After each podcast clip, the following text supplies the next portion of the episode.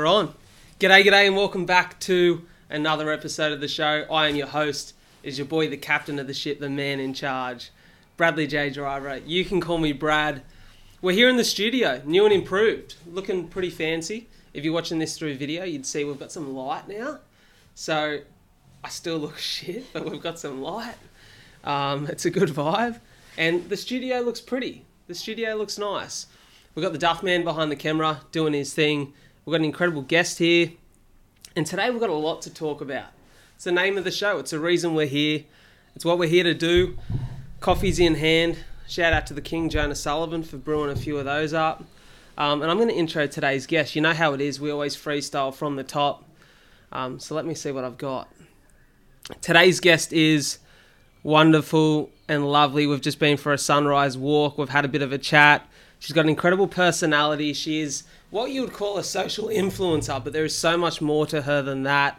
She is an incredible voice for self-love, an incredible voice for women, especially in their 20s and in the youth who have the social expectations and that crazy expectation of life that is handed down in each and every one of us in 2021, the pressures of social media, the pressures of falling in love, finding relationships, maintaining them, staying healthy, looking the part and all of that. But as we always say on the show, that with that expectation, nobody ever has it figured out. And she does an incredible job of being honest about that, being really raw, being vulnerable on camera. And that's the thing that attracted me to have her here in the studio today. So from your home, your car, or wherever you are, give a very warm welcome to the one, the only, the very lovely Ruby Grace. Thank you so much. That was a really lovely intro.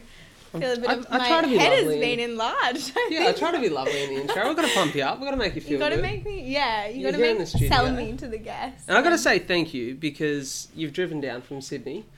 Anyone who knows me well and has a personal relationship with me knows that if I say I'm going to be somewhere at a time, I'm definitely not. I'm going to be there 5 to 10 minutes late. It's never too late. It's always 5 to 10 minutes.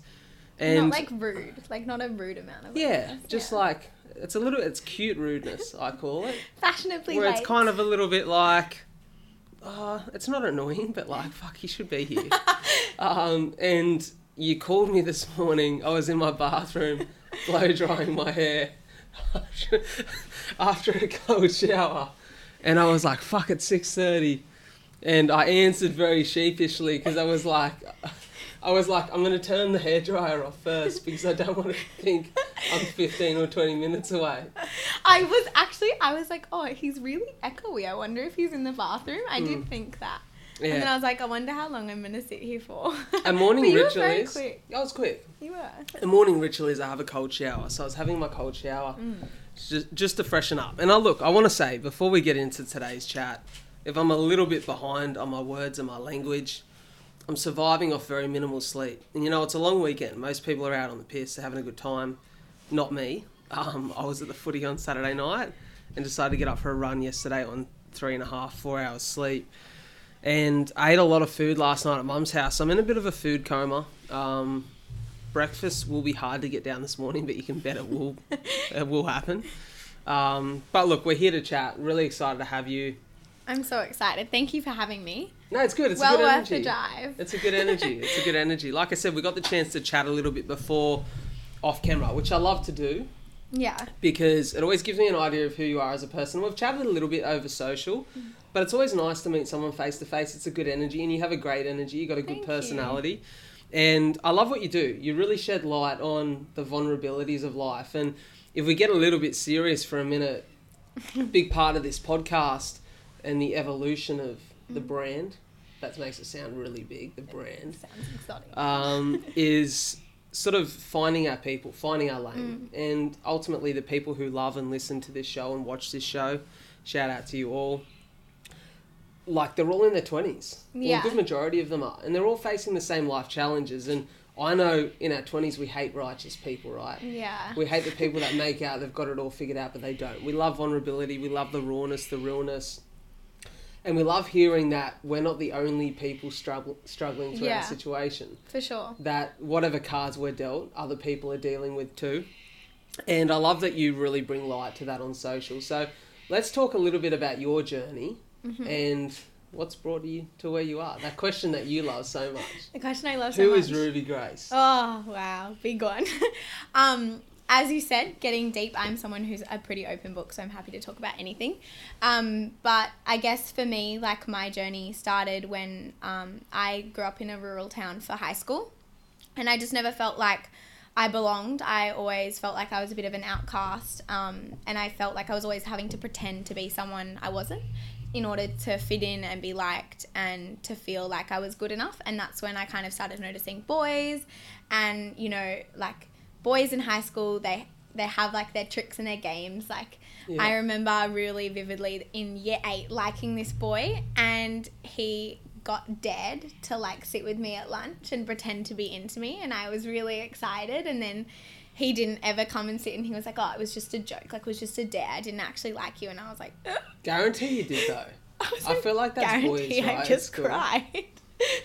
I feel like that's boys at school, though, right? They make out they don't like girls. It's like, you know, what's that show where Malcolm in the Middle, Reese, the older brother, he really likes that chick, and she's taking a drink from the bubbler, and he hits her head on the bubbler. Yeah. It's his way of, like, showing that he likes her, but guys at that age don't know how to express that they like someone. Well, that was the wrong way to express it, because Definitely wrong. I was really upset. But then throughout, like, high school, I guess it was that feeling, like, you know, not knowing where I sat and not ever having a stable group of friends. I felt like every friend group I was with, I wasn't sure if when I got up and left, if I was going to be the topic of conversation.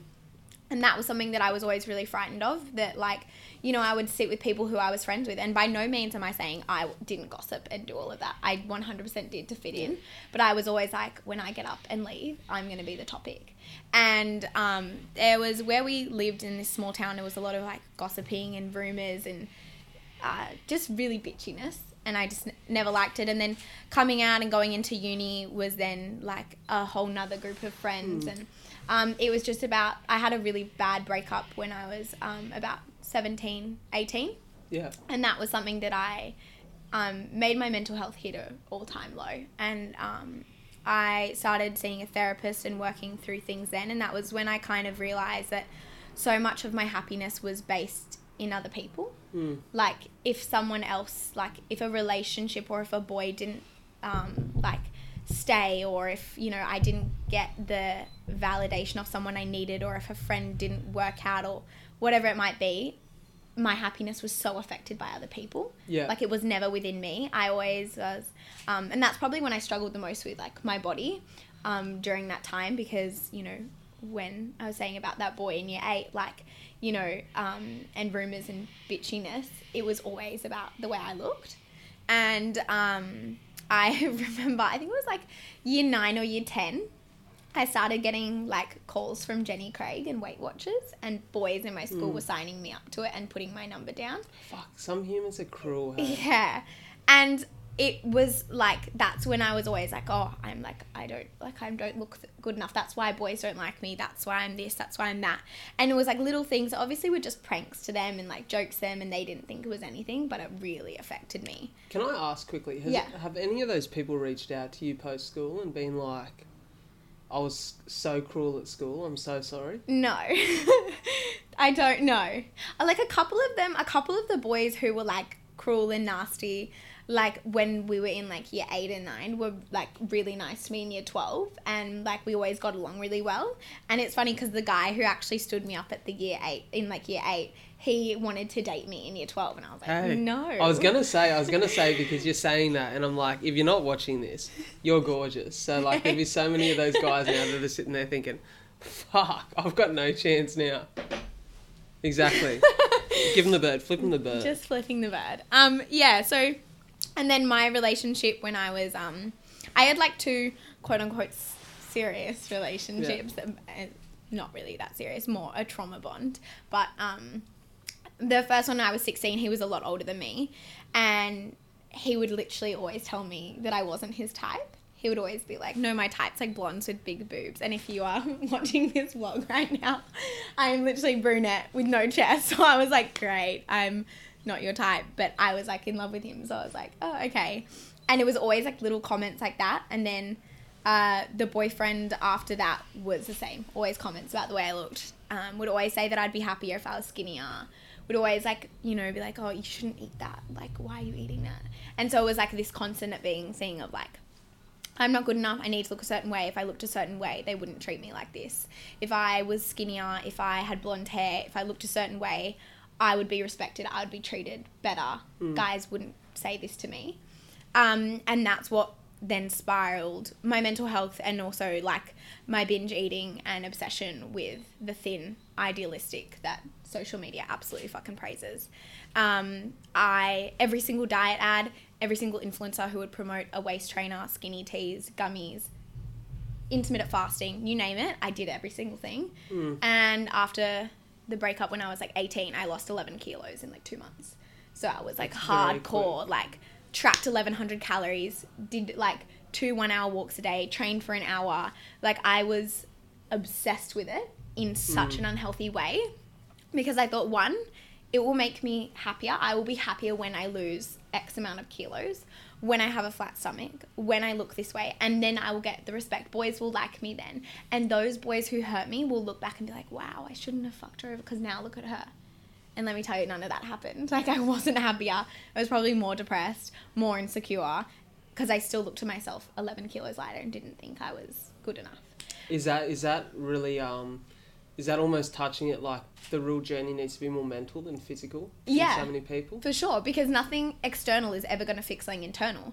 The problem was never my body. The problem was that I felt like I wasn't good enough, and that stemmed from internal wounds from throughout childhood and, like, you know, with my dad and, like, things like that. Like, that's all stemmed from there. So nothing external would ever fix those wounds. Yeah, they'll give me some form of validation or fill up that wound for a small amount of time. Mm.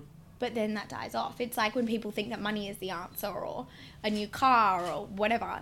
Yeah, it'll make you feel good for a little bit, but it's never going to be the answer because the wound is internal, not external. 100%. I completely agree with that. And it's something that we've spoken about a lot on the podcast here is, like, the external factors and the things that we think are going to make us happy often aren't. Yeah. And, like, for me, I know personally for me, like, I'm definitely not in the best shape I've been in at the moment. I've been enjoying life. I've been enjoying life, Rubes. I've been... With all those mum's dinners, you're looking great. Mum last night, lamb roast, sticky date. Didn't have the ice cream, though, because I ate half a block of caramel milk. It's balance. It's balance. But I feel good. And that's the most important thing. It's an internal journey, right? Yeah. Like, and that's the thing. We live in a world where someone I'm a huge fan of is Billie Eilish. Mm. Massive Billie Eilish fan because she's extremely talented. Yeah. And I think just, like, extremely artistic. I was telling you before, like, I'm really interested in artists and, like, what their mindset is, how they come about the creation of their music or their work or whatever they do. I would hate to know them, like, the standards and expectations that are put on them in such a... She does a great job of it. Like, for so long she hid her body. And I think there's a few things that I'll preface here. So I think personal love and self-love and that development internally is so important. Yeah. But then you've got an amazing balance where you have all of that now and you work on all that consistently. And I can imagine it's an... Like, it's a full-on journey all the time. Like, there's never an end. I think people think there's an end point. There's not. There's no final chapter. This is a fucking big book. Trauma keeps coming up. But I think you have a great balance where you still live an active life stuff, where you're still promoting things that are good for your health. Yeah, for sure. Like, and I think that's the balance. Where I think some people go the other way, where it's like... And I think that's the tricky part, where it's we're in a world where hopefully this will change and... It's more self-love and positive body image. Mm. But I think there's some people who take it a little bit too far and they forget that, like, your body needs to be healthy. Like, it needs to have a functioning heart and functioning lungs. But I think the thing is what people don't understand is that, and this is, like, my whole, I guess, not issue with body positivity, but the minute that someone is, like slightly overweight, or considered fat by society, they are promoting obesity. They are promoting, you know, all of this stuff. But the thing is that they are not. So when I studied my mental health degree as a registered nurse and I did mental health, one thing I really looked into was diet and what and how the media and promoting thinness and this ideal actually leads to so many episodes of binge eating and all of this stuff, which creates so many people to be gaining weight in excessive amounts. And so I think that, you know, when it comes to anyone's health, it can't be determined by what they look like. You know, you can see someone who maybe looks physically unfit because they are larger in size, but then you could see someone who is, you know, you could take, say, like one of, you know, I know a few fitness influencers who, you know, they look amazing, but they snort rack every weekend, 100%, and they inject steroids, right? They have heart problems, all this, but they look healthy. That's why I think that the whole body positivity thing, it comes down to, one, no one has the right to make a judgment on someone else's health based off the way they look, because you never know. I love the way you said that there, because I often think that you see people promoting health and you think you do not live the lifestyle that you're promoting. Yeah. Just because you look good doesn't mean you're healthy. And it's the same thing, right? Like if someone smokes a pack a day, and all they look in incredible shape, like they're probably not fucking internally healthy, But I look at a guy like Action Bronson, the hip hop artist, and I don't know who that is. He says he's a hip hop artist and he's a chef, right? Okay. He's been on a bit of a journey. Like he was like quite obese, right? Yeah. From years of just abusing his body, and has been on a journey to reinvigorate his health, and so he started exercising and like. He's lost a little bit of weight, but he's still a bigger guy. Yeah. But he's incredibly healthy because he trains every day. Like, he's got really good healthy habits for his body that he loves. And it's like a real love with training where he's like, I never thought I'd fall in love with exercise the way I do. And I don't think everyone needs to exercise every day. Like, there's a balance. But I think what people also forget is that health isn't just exercising and eating well. It's what you consume visually. Yeah. It's who you surround yourself with. It's your mental health, your social health, your spiritual. It isn't just training and going and eating well, because I can train 6 days a week. I can eat quote unquote healthy, but if my mental health isn't there, if I'm not surrounded by the like good people who improve my social well-being and my social health, I cannot be considered healthy. So health is a social dimension of many things. Do you think they all sort of interconnect in a way? 100%. But yeah, so like you can like, for example, like someone can train, you know, 6 days a week, let's say, and eat really healthy. And you might be like, wow, they are healthy, right? Like they do all the right things. But what if they're training because they're so afraid of losing, like they're so afraid of gaining weight. Yeah. And every single meal that they eat, they have so much like control over it, and they're get guilt. Like, is that then health? Not at all.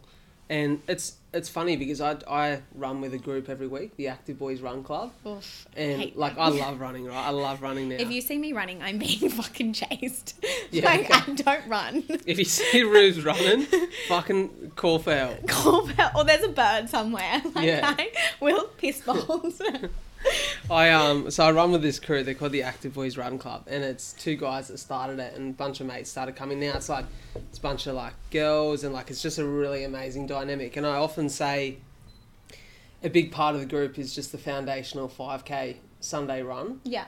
At 6 a.m. And the thing I love is I think what does more for people is not the run, but afterwards everyone stands around, has an ice long black. And a conversation. Yeah, it's a social thing, isn't it? And it's a social thing, but what I've seen that do for some of the people's mental health in that group, and the positivity of having like good, positive, healthy relationships that are built off like a really strong foundation and this community vibe is like maybe the biggest thing for health in that whole group. It's not the running, it's that feeling of like belonging. Well, I read this article once, and I will not know who it was by, but it was talking about... Please provide references. But it was basically talking about hierarchy of needs when it comes to health.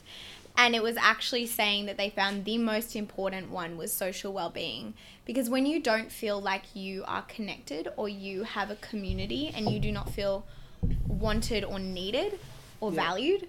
your whole health gets really affected. If you feel so alone and like that you don't have anyone to turn to, you don't have anyone to feel support or loved, like, you know, if you look back into caveman times, it was all about community, right? You had a sense of belonging. Yeah. And people need that. and people forget that. And I think social media has its benefits about being connected, and, you know, yeah. we connected via social media. Yeah. But then there's also the thing where people are so connected, yet they are so alone. 100%. Yeah. 100%. Look at what the computer's doing right there. That's that's a little bit crazy, isn't it? Yeah. What is that? Jesus, that's new. You know those like pads that have like the metal bits, and then you put your hand on it and it like spikes. Not really. That might just be something. The cubes, like, and they have like all the little metal pieces. You know what I mean? Yeah. Yeah. Liam knows. Duff Man knows. Yeah. That's what it looks like. Quite interesting. Sorry, yeah. I got distracted there. Yeah, he really did. I love what you're talking about, and I echo all of that. I think you hit the nail on the head there. It really is social belonging, and that leads to well-being, and I think then all the dots seem to connect. Yeah. Let's talk a little bit about relationships. We spoke about it a little bit at the start. Yeah. I don't know why you're giggling. There's obviously so much to cover with relationships. Yeah. We sort of both spoke off camera about being... Romantic relationships or... Any form of relationship. Okay. Any form of relationship. What do you think makes a healthy relationship? We spoke before about, firstly I'll say, when it comes to romantic relationships, disclaimer, I am no expert. Neither am I. In fact, Liam is... Yeah, Liam's had the longest standing relationship in this room, 4 years with his lovely partner. And maybe we'll have to have Liam on here one day as the love guru. Cancel the show right now. Put Liam on. Take me out. But what do you think makes a healthy relationship, both romantically and with friends? I think all of them come off a basis of trust, like connectedness, having similar things involved. The ability to set boundaries and be able to like listen and respect one another when it comes to that. And someone who makes you feel like seen and like heard. Yeah. I think that's a really important one. Look, my answer to this in the simplest way is that the world can be painful enough, and a relationship, whether it is romantic or a friendship, should make your life better and easier and make you want to be a better person. And if it is adding more pain and stress, it is not good for you. Yeah, I agree with that. It's meant to make your life better. You're meant to ebb and flow with one another. It is not meant to bring more pain and stress. So I think, you know, Liam, this is no hate to you, but like, I don't think time can say whether a relationship is good enough or not. I've seen people who have been in relationships for 6+ years and their relationship is quote unquote 50% good and 50% bad. Like when the good's good, it's really great. But when the bad's bad, it's really awful. You know, but there's plenty of people that are in long-term abusive relationships. Exactly, right? Yeah. Or people who are just so scared to be alone, they don't want to leave. Yeah. That's something that really takes a lot of work for a lot of people, hey. It's one thing that I'll say I'm most proud of myself for is this ability to, like, some people would call it commitment issues. I wouldn't. I think it's foresight. Yeah. I think it's foresight, right? Yeah. Where usually... After like 8 to 12 weeks with someone, yeah, I can tell whether that's got long-term legs. For sure. And what I mean by that is like, fuck, why is my phone buzzing? Zachary needs to not. Fucking Zachary bit off. Jesus Christ, mate. Stella, control your man. I just think like after that period of time, you can tell whether a relationship has the legs to last long-term, right? Yeah, whether it's got... You know, there's healthy things there, whether you and the person connect properly, whether you've got... Because so many people jump into a relationship, and I feel like growing up, I was never like... Yeah, well, see, for me, I was like... I think because I had... Maybe because my journey has been so different with my health, and, like, I've had to do a lot of internal work throughout my younger years. Yeah, sure. Where I've got this really amazing ability to, like...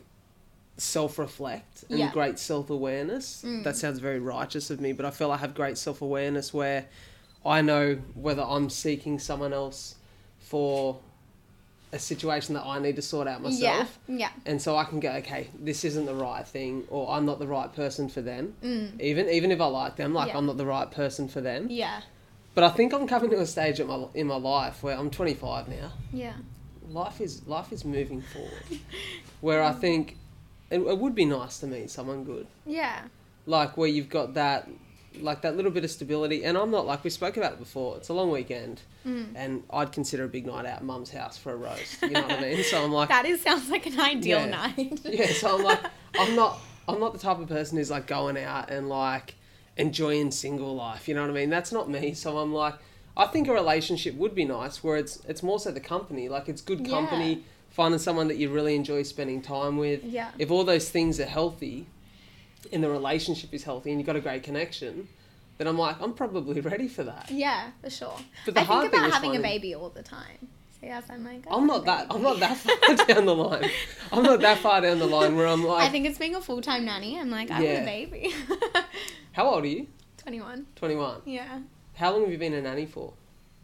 Angus was 8 weeks when I started and he just turned 3. Does that change the way that you see relationships? 110%. I'm turning my phone off, by the way. I'm that not being rude because I just feel like I'm getting text messages galore. No. Talk to me, I'm just on Insta. Completely changes the way a relationship works. So when I did my, I think the most part that changed it for me was when I did a placement for uni in a child and adolescent mental health facility. And I was talking to one of the psychologists and she said, everything a child learns, they learn between the ages of newborn to 7 years of age. Yeah.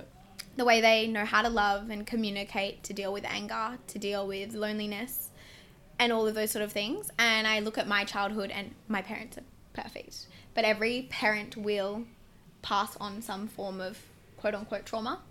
And so when one thing I was very conscious of when I was like I'm a nanny, being like, I want these children to know what love feels like and what feeling seen and heard feels like. Like if they're like, oh, like they'll come home with this piece of paper that has like scribbles all over it and they'll be like, I drew you this picture of you in a castle, and I'm like, the fuck that does not look like that. But I'm like, oh my goodness, like I'm so excited for them because that's what they need. Like or when they're so angry and I'm like tired and I'm trying to like, I've done a 16-hour day with them and I'm just like, oh my god, stop. But, like, it's giving them, like, love and nurturing and knowing that they're still so little. They don't know how to, like, communicate things yet and process stuff. And I think for me, I was like, you know, you were saying you don't rush into relationships. Whereas for me, I would like to say my past self, I did. I just wanted to feel loved and validated and good enough that I was worthy of being in a relationship. In every relationship I've been in, I've always been cheated on, so I was always like, I'm not good enough to just be loved. Like, there's obviously something that's lacking. And so I would always rush into relationships, and I always thought, oh my gosh, I just want to, like, have a baby and get married and do all of this because I feel like I'm running out of time. Like, that social expectation that I'm running out of time. But being a nanny, I'm like, you don't want to have a baby and just rush that. Like, children are so, like, these perfect little... They're delicate, aren't they? They are just the most authentic, like, little creatures. I think that's a beautiful characteristic, though, that you have, where you speak about, like, being the nanny. Like, you're not the parent, but you're the nanny. Yeah. And still wanting to have that positive effect. Like... I treat them like my children. Yeah, and you want to, right? And I think that's a great trait to have, whoever you are. Like, I think whether you're a sibling or... Like, if you're an older sibling... Or if you're an older cousin, or if you've got people in your life who are younger than you, I think like those positive traits that you have definitely pass on to those people. And I think to have such positive energy around those kids, it's for me, I look at it, and the reason I say I'm not ready right yet is because anyone who listens to this show knows that I was born with cystic fibrosis, which is a crazy responsibility for any parent, right? Yeah. And I just got the two biggest gems in the world. And like, I love my parents to death. And I look at what they done for me to be sitting here right now as healthy as I am and like running marathons and loving life and making the most of every opportunity. And I just don't think I've got that in me yet. And it's a big responsibility, but it's also good that you were like, I'm not ready. Because so many people, especially I've seen in like relationships, they fall pregnant and they believe that's going to fix a relationship. Yeah, like, no. Please don't. Like, we come out as the most perfect, authentic, divine creatures, and we are then molded and constructed by everything we know. Kids do not listen to what you say. They watch what you do. And that's why it's not even the words that you choose when, like, you're speaking to a child. It's the way you act. And everything is, I believe this, is everything is energy. So, like, I could not even speak but they will know exactly if I'm like tense or if I'm happy or if I'm sad, like, and they are so good at picking that up. Yeah. And like, yeah, I'm like, you know what my prediction is? Yeah. My prediction is, this is for me, not for you. I'm not okay, I was like, what are you about to predict? My prediction is one of two things. The first one is, it's kind of the story you want to hear, right? It's, yeah. I find the love of my life. We sail off into the sunset with some beautiful children on our boat in the Amalfi Coast. Oh. Just a wardrobe full of linen. A couple of mopeds to double the kids on. You know, like, good life. Good life.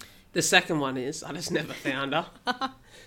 And this all went amazing. I'm very career-driven. And I'm at the point where I go, I really like a little one, so I adopt a child. Yeah, I really want to adopt. And it's just me and him. That would be sweet. Yeah, or me and her. Me and I feel like I could look after a little girl. I don't care what gender my baby is. I just want it to be healthy. That's literally all I care about.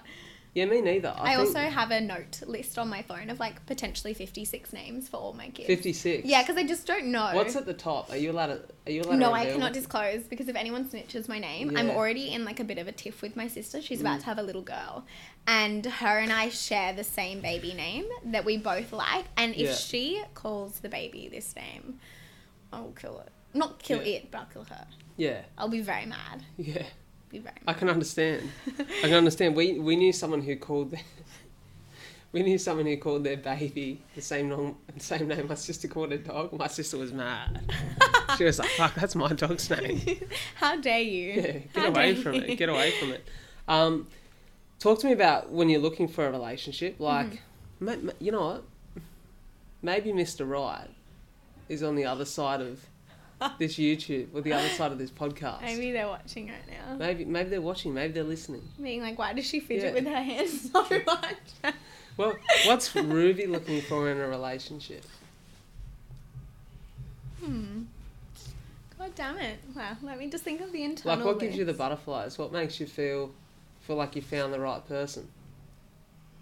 Someone who I feel like I don't have to, like, go back to my old ways of feeling like I have to be this, like, perfect, like, wifey material on first date. Like, I can't just be myself and be like that I'm not this, like, perfect person. I feel like for so long, every time I would meet someone, I not even pretended, but I would just, like, show only the best version of myself. Shell up a little bit. Yeah, like, really put my walls up. Like, I wanted love so bad, but I also, like, really blocked it because I was like, I don't want to feel like I'm not good enough again. I don't want to feel like I'm not, like, worthy of love. So I would, like, be this perfect person.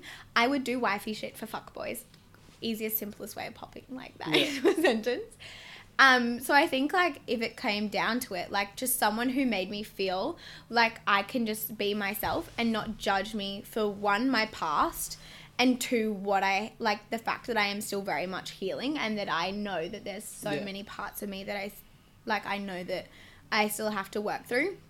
For me, like, the thing that gives me butterflies is seeing someone really driven, like, in something they love. I think that, like, passion and, like, creativity and curiosity and, like, just having a big heart is something that makes me, like, really attracted to someone. Yeah. Like, I feel like looks are great. And obviously you have to have a form of attraction to someone. Yeah.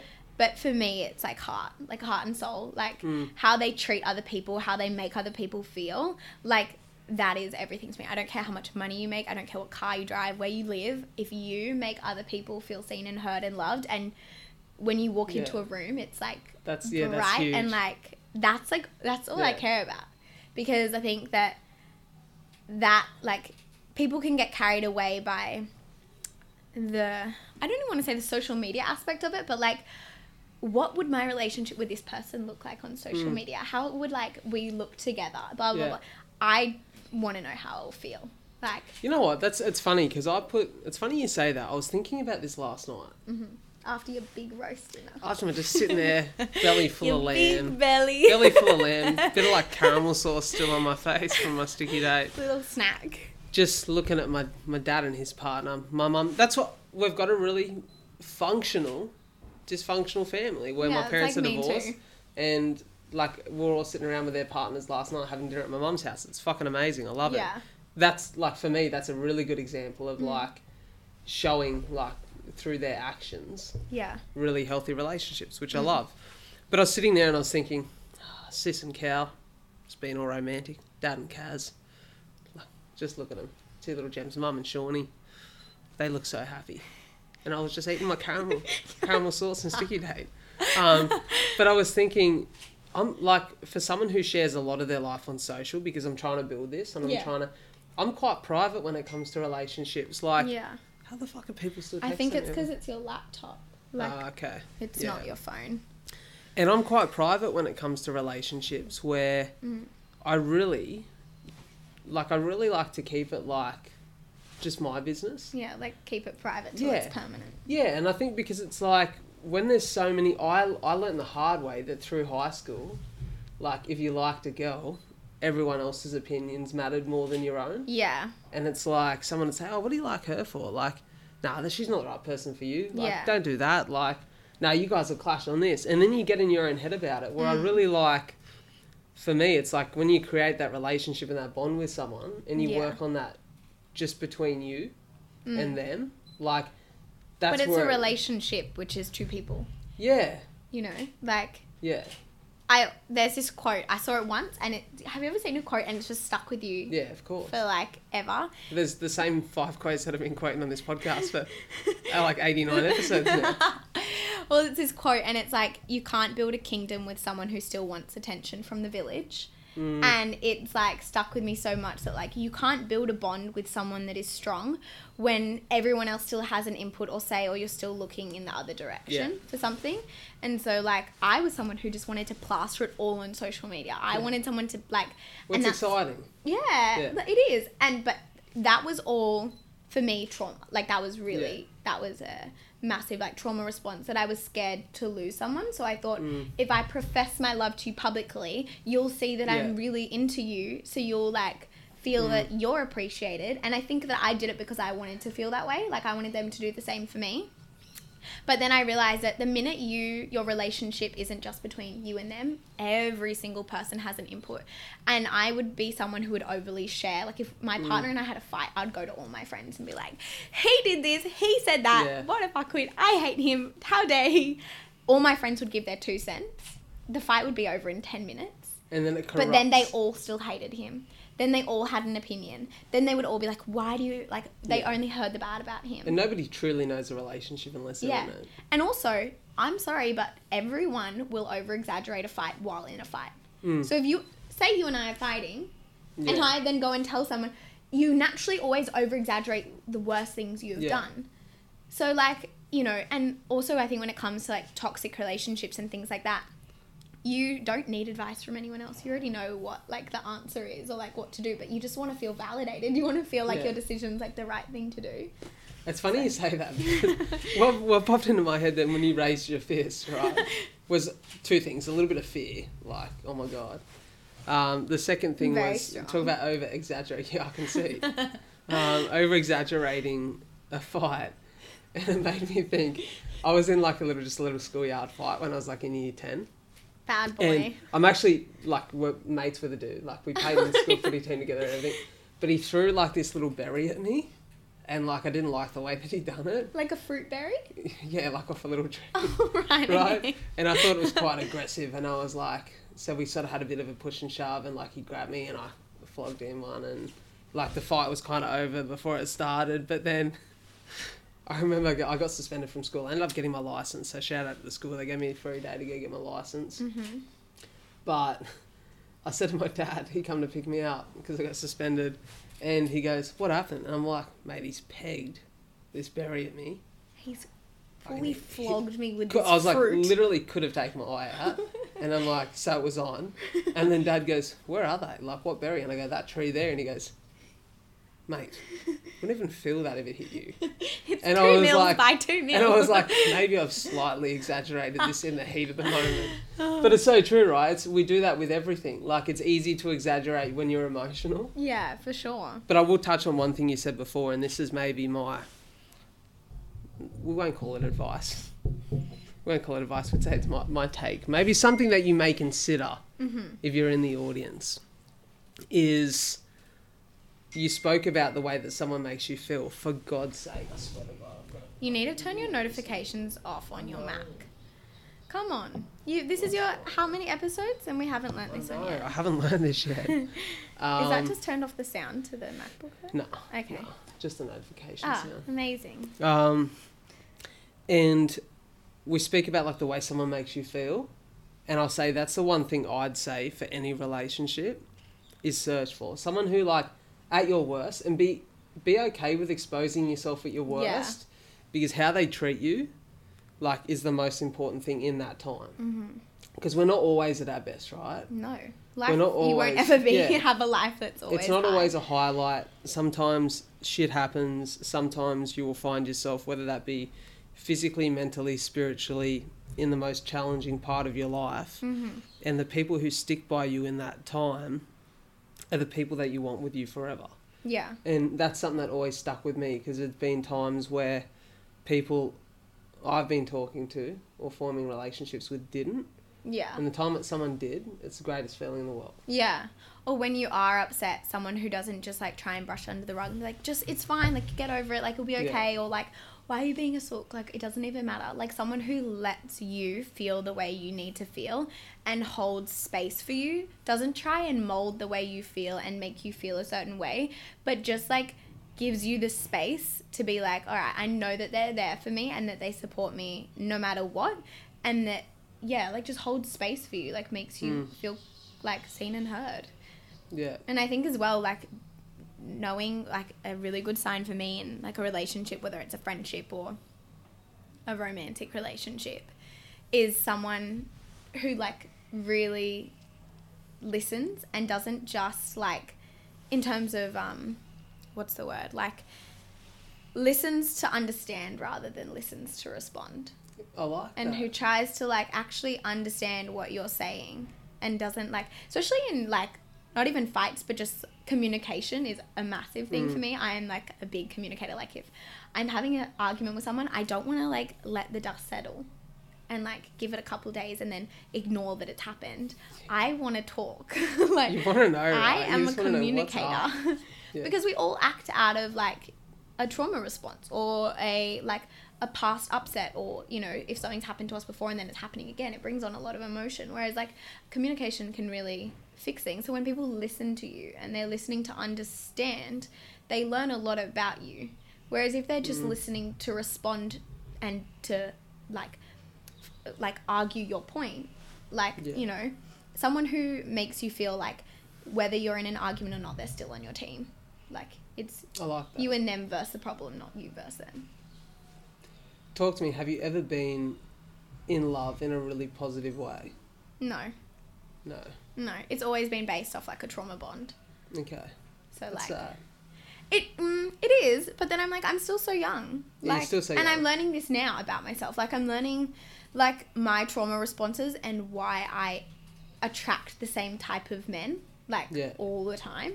And I know I attract that because of my internal wounds, because I, like...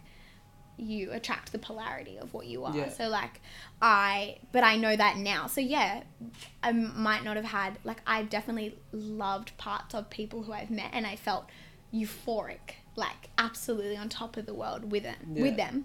But it wasn't a healthy relationship.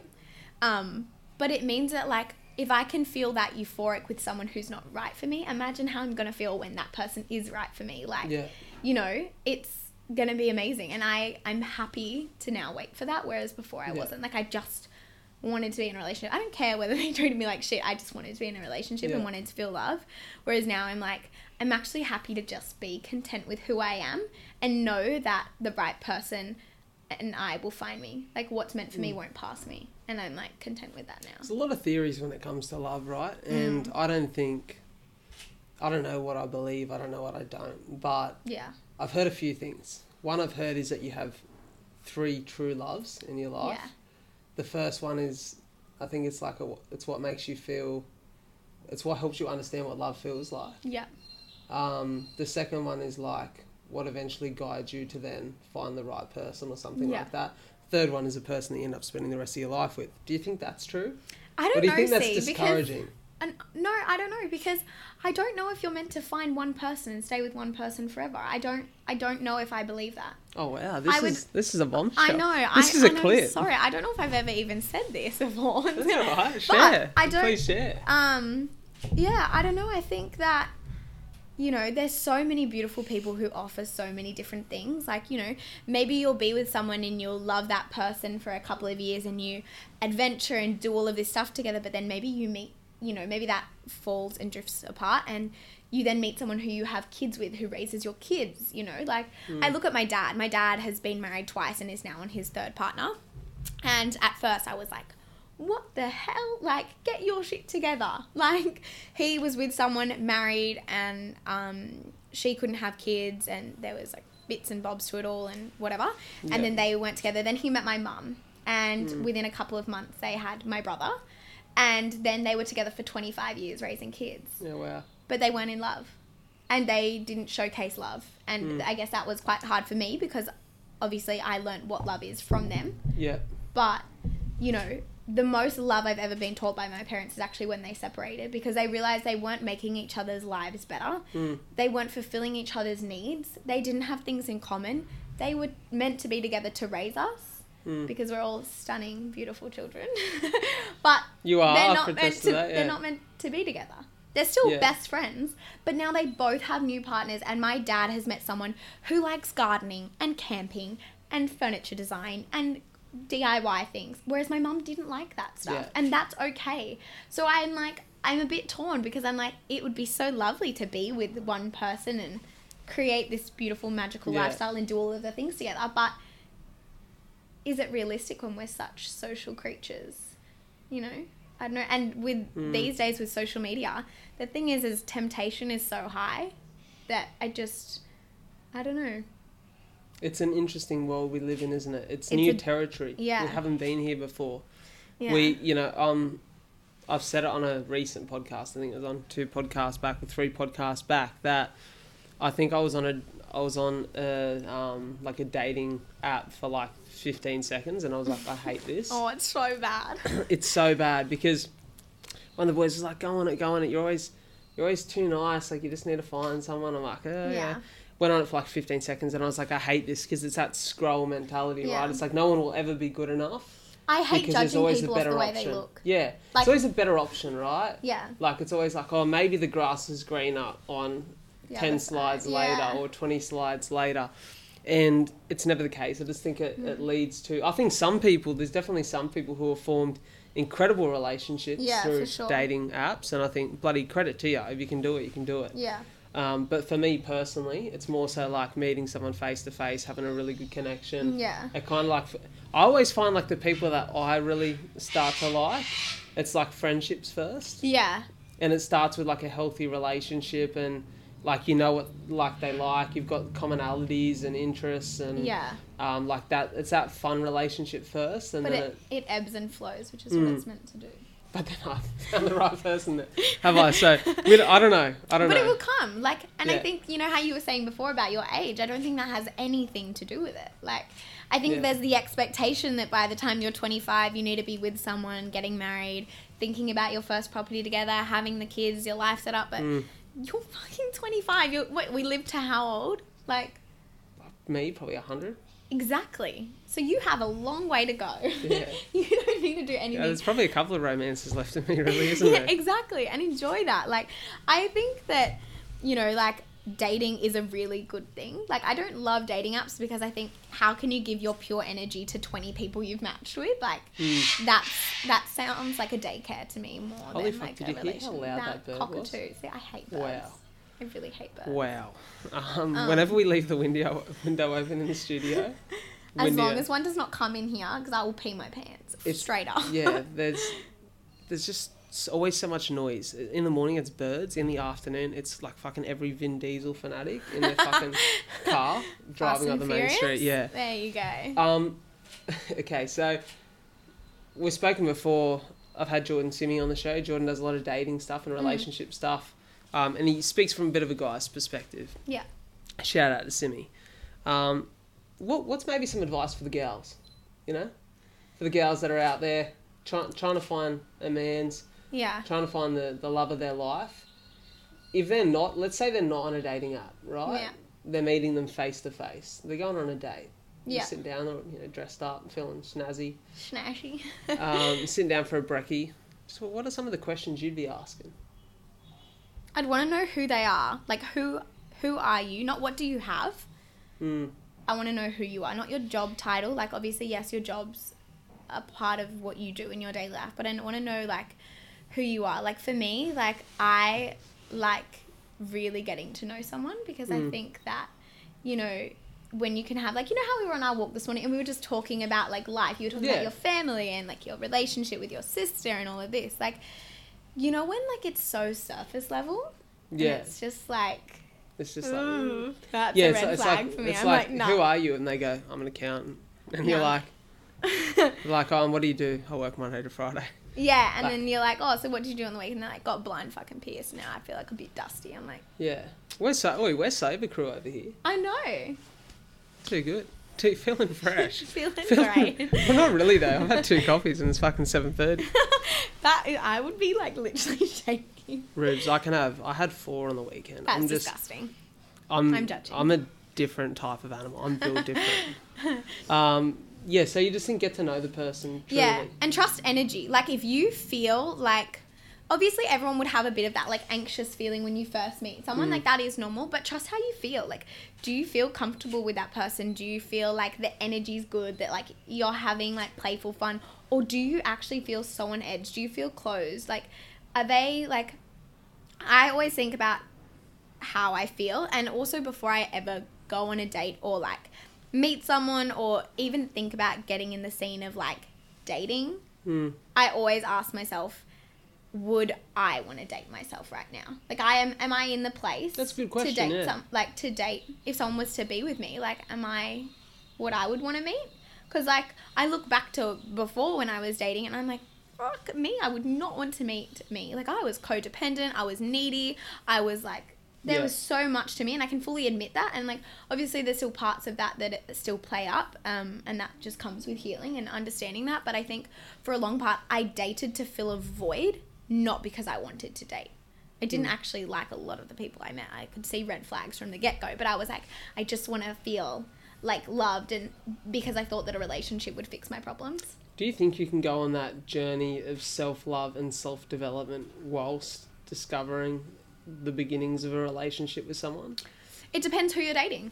I think if they can hold space for you and they can understand that it's not going to be some, like, smooth, perfect journey, because I think when it comes to healing, like... a relationship is such an incredible way to see what you have to heal, because pain plus reflection equals growth.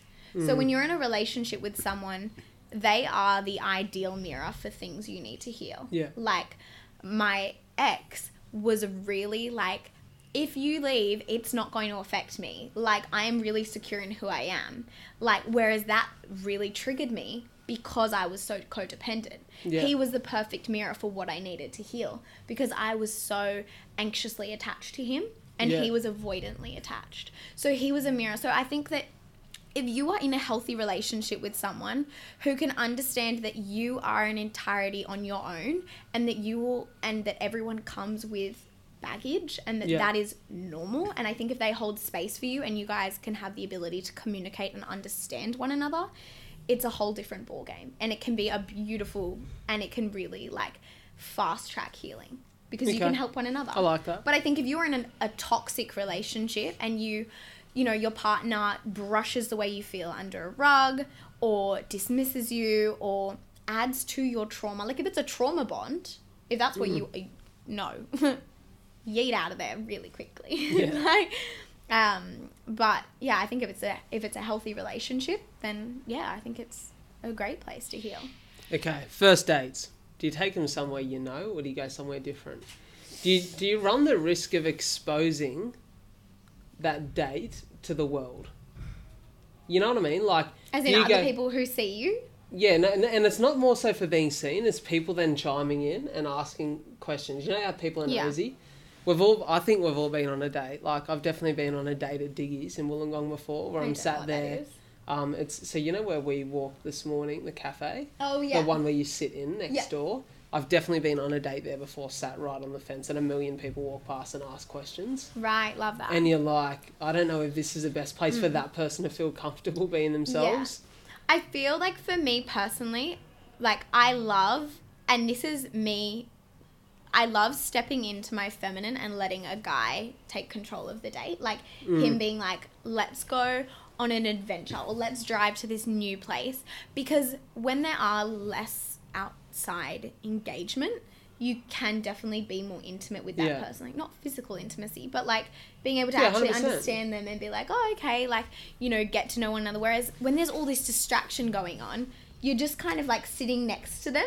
It's and not like, a good environment. It's doesn't actually allow you to fully connect. Like if there was 15 more people in this room, you know, it would be so much more harder to gain, you know, that intimate connection with you and be able to talk and open up. And I think, so yeah, like when it comes to a date, like, I don't think it really matters, but I guess for me personally, I definitely like when it's like, and even when it is trying something like new, like if you go to, like I'm a coffee snob, and I remember this date and it was actually a really good date, but he was like, oh, let's just go to this random cafe. Like I've never tried it. Like I've heard pretty good reviews.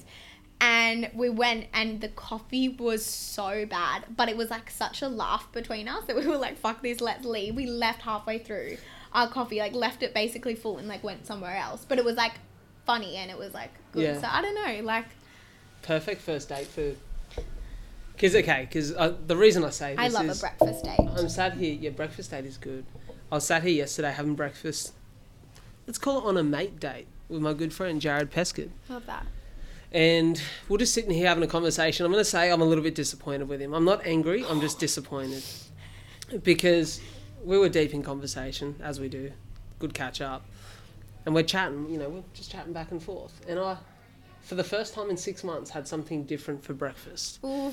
As you all know, I usually get around some perfectly poached eggs on some beautifully thick peanut butter sourdough. And don't look at me like that, because you can try a little bit of my breakfast after here today and you'll love it. And I decided to go with the black garlic scrambled eggs. And let me just say they were good. Mm-hmm. They were very good. However, what I always do is I put a little bit of salt and pepper on the top. You know how it is. We're not playing over here. And we just add a little bit of seasoning. Right? Just a little dash. Just a dash. And we got up and we walked out and, you know, we paid and, you know, just bumped into some people we know. Had an amazing conversation with them. Then I got in the car, smiled at myself in the mirror, and I had the biggest fucking chunk of black pepper in between my teeth. And I thought... And he didn't tell you. And he didn't tell me. So That is worthy of ending the friendship. I'm slightly disappointed, Jared. However, I will say... This is not the time you tell me I was on your teeth. No, it's not. It's like, and you've actually got spinach in your teeth, Bruce. That would have been really funny if I did, though, eh? So funny. But then I thought to myself, thank fuck that wasn't a date. Yeah. Because that would be embarrassing. If you were on a date, though, and they didn't tell you, that is a good enough sign to, like, not see them again. They want you to suffer. What else? They want to see you in pain. What would you eat on a first date? Well, I don't care. I'm like a big eater. Like yeah, we spoke about this. We both enjoy our food. Spoke about this. Yeah, I don't really care. Like people say, like XYZ is like off limits. Like you shouldn't have like spaghetti or like no garlic. I'm here to eat, and I'm here to enjoy. If the person sitting opposite me is gonna judge me for what I'm eating, you ain't for me because like I eat a lot. I like to eat. My favourite kind of date is food. So let's say me and you are on a date right now. We're at Samara's, lovely local Lebanese restaurant. Yum. The lamb kebabs come out. You dipping that in the garlic sauce? Yes. Yeah? Yes. Just going for it? No judgment. Sending it? Okay. We're on a coffee date. Okay. You just sit back your almond latte with a bit of honey. Just giving you guys a tip on what Ruby likes. Yes. And... Are you carrying some, like, nice, juicy, extra peppermints in the bag? Yeah, always. Like, you want to be presentable. You don't want to be, like... Yeah, so you're still not hitting them with the coffee break. Yeah, you're not hitting them with that. But, like, if you're going to dine, like, there is nothing worse than, like, eating and then having regret being like, I should have gotten that or I should have eaten that. Like, that's... That's bad. So yeah. I would always just eat whatever. Eat whatever. Like, I love it. Confidence. You know. Confidence is key. Mm-hmm. Confidence is key. The right people will like you for exactly who you are. Actually, you know, it's funny. You say that, right? And I agree with that completely. One thing I want to say is I've been thinking a lot about that this weekend. I actually wrote some things in my notes. Mm-hmm. So I watched a movie on Friday night called The Green Book. And okay. I don't know if you've seen The Green Book. Liam, have you seen The Green Book on Netflix? No. So, actually, it's only available until June 30 if anyone wants to watch it.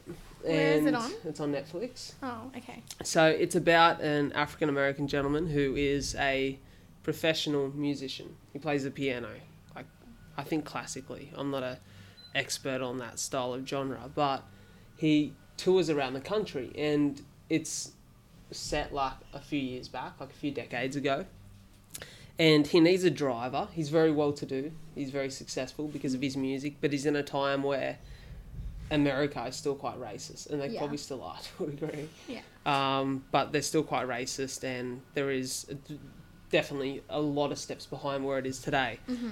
And in the beginning of this movie, it sort of sets a scene with this Italian fellow, a few spoilers here, who is eventually going to be this man's driver to drive him around the country on his tour. Yeah. And he says a few racist things and does a few things that show that he's not exactly the most understanding or well-cultured fella. Yeah. And then he ends up needing a job. He takes on the job of being this man's driver, and he's exposed to the cruelty of the human race and the way that people treat this guy, whilst a room of rich white people will sit there and love his music. They won't let him use the same bathroom that they do. Mm. They won't treat him with respect. To him, to them, he's an object, not a human being. Yeah. And it's fucking really sad. And I sat there and I watched this movie, and I just thought, I cry in movies like that. Oh, like it had me emotional, because I was like, how cruel is the human race? Yeah. And I was watching this, but I sat there and it sort of hit me, and I thought, are they cruel? Or are they just sheep? Like, are they people who are just following the trend that has been set by the most influential people in the room? Are they just going along as they would, as so many people do in life, scared to be the social outcast or the outcast that speaks up for what they believe in, who they are, or to truly be and represent who they are within their heart? Yeah. And it made me think that, would a sheep in today's society have been just one of those sheep back then? Probably. Is it the same sheep, just different paddock? And so the reason I say this, and this sounds quite inspirational, but I wanted to preface it because I think it's super important, is be you. Like, the best part about being an individual, about being a human being, is you are different to everyone else. Mm-hmm. Like, believe what you believe in, be okay with the rest of the world knowing it, be okay and be accepting of the fact that you may be a social outcast, and that may be the cost of being yourself. Mm. But I think in that same breath, like, how are people who are meant to find you if you don't act who you are meant to be? 100%. Like, and I think as well, like, this is one thing that really played with me with my social media, was that when I first started gaining a little bit of a following, I wanted to just, like, do what every other, like, quote-unquote influencer or everyone who had a small following would do, like, and I realised that I actually didn't like doing any of that. I didn't like being that person. I didn't like overly editing and posing all my photos. Like, it made me not feel awkward, but I just knew that, like, I didn't want people to see my Instagram and then see me in real life and be like, you don't look anything like that. Like, that was kind of my biggest fear. And I remember when I started posting a lot more authentic and vulnerable things, I thought to myself, I would rather be liked for exactly who I am and be like, what you see is what you get, take it or leave it. And if you don't like me, that's okay, because it's not my job to convince you that I am worthy of your time or for you to like me, because with how many people there are in this world, not everyone is going to like you, and you need to stop believing that everyone is going to. Like, we have different views on things, we have different thoughts, we have different causes we care about, and, you know, like, social and, like, all that sort of stuff, history, like, we are different people. Not everyone is going to like you, and the minute I stop trying to convince people or be the same as everyone else in order to be liked, I actually, like, found a little bit of peace. And that's actually when my social media started growing and taking off, was because I didn't to be brutally honest, I don't give a fuck whether you like me or not. And it's not my job to convince you of it. Like, if you like me, and you will 100% back me. And the thing is when you like me, I know you like me for me. For who you are. Because I'm not being fake. I'm not being something. I'm not trying to convince you and have this act that, like, I care about this thing or do this for a front. This is who I am. So if you like me, it's great, because then I know it's for me. It's not for who I pretend to be. Yeah.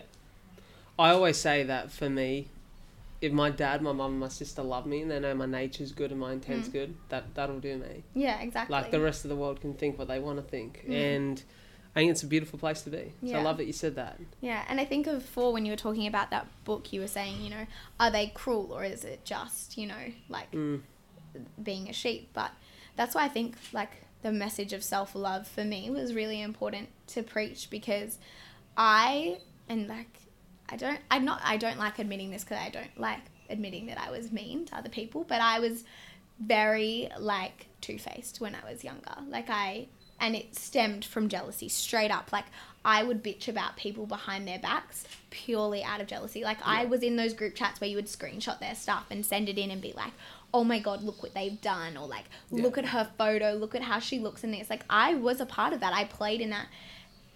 I was in the sheep herd. I think we all do get caught up in that to a degree. But I think that self-love really got me out of that, because I realized that I didn't hate on those people, and I didn't, like, I wasn't rude and I wasn't critical of them. I was actually jealous of them. And that all forms of hate or criticism comes from a place of, like, a reflection. Like, you know the saying, like, what Susie says of Sally says more of Susie than it does of Sally? That quote, like, perfectly sums it up. I think that, you know, anything that someone says is a projection of who they are, not who you are. Self-love is free. I know. Self-love will literally fix all your problems. Set yourself free. Look, we've come to that point in the podcast where it gets a little bit juicy. So this is a new segment for anyone watching or listening, and it's called Confessions. And we've all seen that movie where someone walks into the church, they walk into the Catholic Church, and they need to confess to their sins. And it may be a sin that you've never confessed to before. It may be a sin that you're not quite comfortable confessing to, but this is the platform that you can do it and feel free about it. We're setting you free here today, Rubes. We're setting you free. Now, I thought about how I was going to host this, right? As I'm saying this, there'll probably be quite some quite slow, dramatic music playing in the background for effect. And I thought about hosting this as if I was a priest, but they don't exactly have the best reputations. And so I thought, you know, I'll just be the captain. I'll be the captain of the ship. But we'll host it as if we're sitting in one of those little booths in the church. Okay, I don't know what they're called, the confessional booth. So here we are, just sat looking straight down the barrel. And I've got to turn off my smile. Okay. Is there anything you'd like to tell us? Yes, Captain. I need to confess to my sins. I told her to say that. I told a very, very well-known rugby player that he was very good in bed. Yet I actually faked the orgasm because it was so appalling that I wanted to get out of there. Wow. I hope he doesn't know. Okay, so hold on. Let me just get in character for a second. Oh, that's actually quite good to get off my chest. Thank you. It's very freeing. Oh, isn't it? Look at my hand. You're shaking a little bit. You're freeing a little bit. That was anxious. Thank you for confessing to your sins there, Rubes. I just want to ask you a few questions further free you. Further free you from maybe some of the guilt that you are feeling, but shouldn't be. I do feel guilt. You shouldn't be feeling it, because we're all human, right? Yeah. Tell me, did he play rugby union or league? League, wow. Yeah. Wow. And is he well known? Is he someone that... I'm not going to ask you his name. If I was to say him, you would 110% know him. Oh, wow. Yeah. Okay. So I'm not going to... No bombs out here. I'm not going to... Was he a forward or a back? Oh, I don't know. I don't watch football. Athletic? Yes. Okay. Quite muscular? Yeah. Okay. We'll leave it at that. You know, I feel bad now that I've said that. We're not going to. Really nice. They're all athletic. Yeah. And maybe man's just had an off day. Yeah, maybe he did. Maybe he did. I just really don't like hurting people's feelings. And big game the day before. Yeah. Yeah, maybe. Yeah. Mm. Just a little bit beaten up. You know, he's played 80... Maybe, yeah. He's played 80 minutes the day before, Rubes. Is that how long the game is? Yeah. Oh, I thought they were 20-minute halves. No, 40. Oh, fuck. See, there you go. There you go. Maybe he was just tired. There you go. Who knows? We'll leave that up to your imagination. Thank you for confessing to... I won't even call them your sins. Just to something that you've been holding a little bit closer to your heart than you've kept it here today. I don't really have anything else to confess. I'm a pretty open book. Pretty open book. Yeah. Yeah. Okay. That was really the only thing that I feel bad about. Well, that was juicy. That's going to get clipped on IG for sure. Was I allowed to say something sexual? Yeah, 100% you were. Okay. I think a lot of people fake their orgasms. Like, a lot of girls I know fake probably 90% of them, if I'm being honest. Okay. 90%? Probably, yeah. Is that scientifically researched? Or look, if I look at every single girl who I know and I ask them, it would probably be 90% of the people they've slept with, they would have. Okay. Yeah. Yeah, wow. Yeah. Lads, we've got some work to do, eh? Jesus. Jesus. That's a confessional. That could be another podcast. Jesus. That one's going to get some bloody listens, isn't it? Every rugby player in New South Wales right now. I'm waiting for you to see if you correct me on the state. See what I've done there? But see, did I just go Tracy Grimshaw? Who? Did I just set you up with a question? No, but the thing is I don't know football, so I wouldn't want to know what team they currently play for. Okay. I don't know what position. So there's every chance he's actually an ultimate frisbee player. Maybe. And she's just never had the chance to watch him on telly. Maybe. He goes, yeah, I play footy. You go, who for? He doesn't play. He doesn't. It's safe. Maybe it's not. Maybe after this podcast, when the cameras are off and the mics are off, I'll let you. That would be good. That would be good. That would be good. And you can DM me, and I probably won't tell you. I won't tell you because what happens in the confessional stays in the confessional. As any good captain would. Well, hey, we've been going for a long time. We've been going here for 1 hour and 11 minutes, which is actually... Angel numbers. Yeah. It's just because there's 3 angels in the room. You know how it is. Something like that. Thank you so much for being here. Thank you so much. I'm glad that you made the trip down. No, my pleasure. My pleasure.